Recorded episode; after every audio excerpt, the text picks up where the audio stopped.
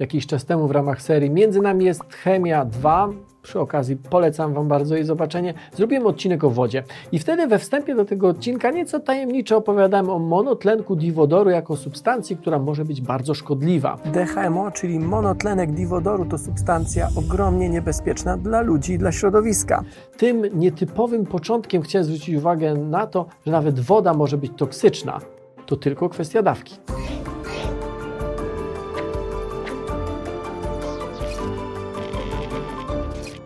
Paracelsus, słynny lekarz i przyrodnik epoki renesansu, twierdził, że wszystko jest trucizną i nic nie jest trucizną, rzecz wyłącznie wielkości dawki. Dziś opowiem o najgroźniejszych truciznach, największych toksynach, które klasyfikuje się w prosty sposób. Im bardziej toksyczna substancja, tym mniej jej potrzeba, żeby nas zabić. Toksyczność wyraża się często w jednostkach LD50, czyli dawce śmiertelnej, lethal dose, dla 50% populacji przeliczonej na kilogram masy ciała. Często trucizny testuje się na szczurach, na myszach, a wyniki badań sprowadza się do kilogramów masy ciała tak, aby toksyczność danej substancji odnieść na przykład do masy przeciętnego człowieka. Najbardziej toksyczną substancją znaną człowiekowi jest toksyna botulinowa BTX, wytwarzana przez pewien szczep bakterii. E, toksyna inaczej zwana jest jadem kiełbasianym, a nazwa wzięła się od jednej z drugiej powstawania, czyli niewłaściwego przechowywania mięsa. Nasza tolerancja na toksynę botulinową jest ekstremalnie niska. LD50 wynosi zaledwie kilka, e, badania podają od 1 do 3 nanogramów na kilogram masy ciała w przypadku inhalacji inhalacji czy dożylnej drogi podania.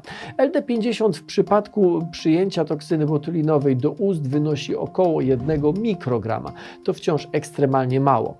Co ciekawe, wyprodukowana w odpowiednich dawkach z odpowiednio wyizolowanych szczepów bakterii toksyna botulinowa, czyli popularny Botox, z powodzeniem stosuje się w medycynie estetycznej do wygładzania zmarszczek.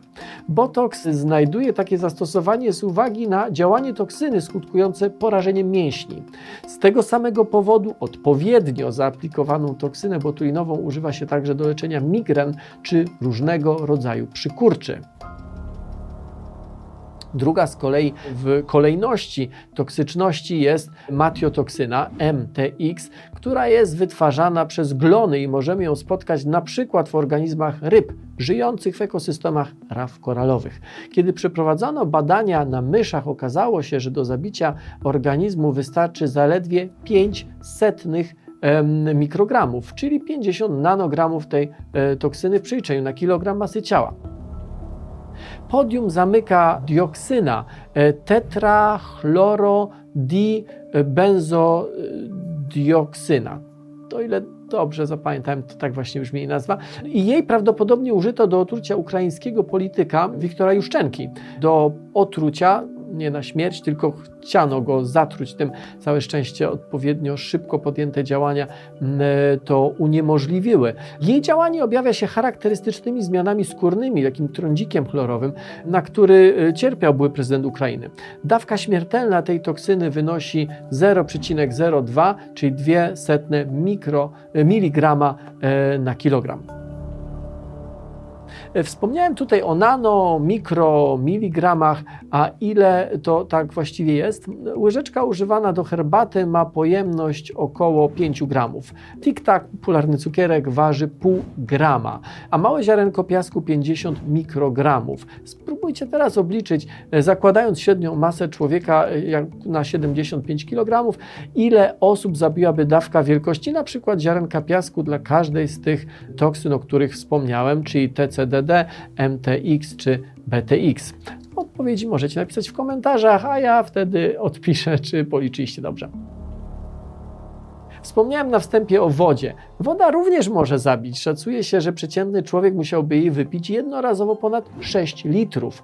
Podobnie czekolada, dawka śmiertelna dla dorosłego człowieka to około 80 tabliczek. Zabójcze działanie miałoby dla nas również zjedzenie na przykład 500 bananów czy 30 kg marchewki, co jest oczywiście nieco abstrakcyjne, no bo przecież taka ilość nie zmieści nam się w żołądku, ale już na przykład pewnie zmieściłaby się i zabiłaby nas ilość 1,5 kg ostrych papryczek chili, a to ze względu na zawartą w nich kapsaicynę. Niejednokrotnie zdarzyło się nam połknąć trochę na przykład pasty do zębów, to naturalnie nic groźnego, ale jeżeli zjedlibyśmy około 20 tubek pasty do zębów, to ze względu na zawarty w niej fluor moglibyśmy tego nie przeżyć. Podobnie z kofeiną zawartą w kawie, bez której wielu nie wyobraża sobie życia. No, 70 kubków kawy na dzień dla przeciętnego człowieka to porcja śmiertelna. Wszystko jest trucizną i nic nie jest trucizną, to tylko i wyłącznie kwestia dawki.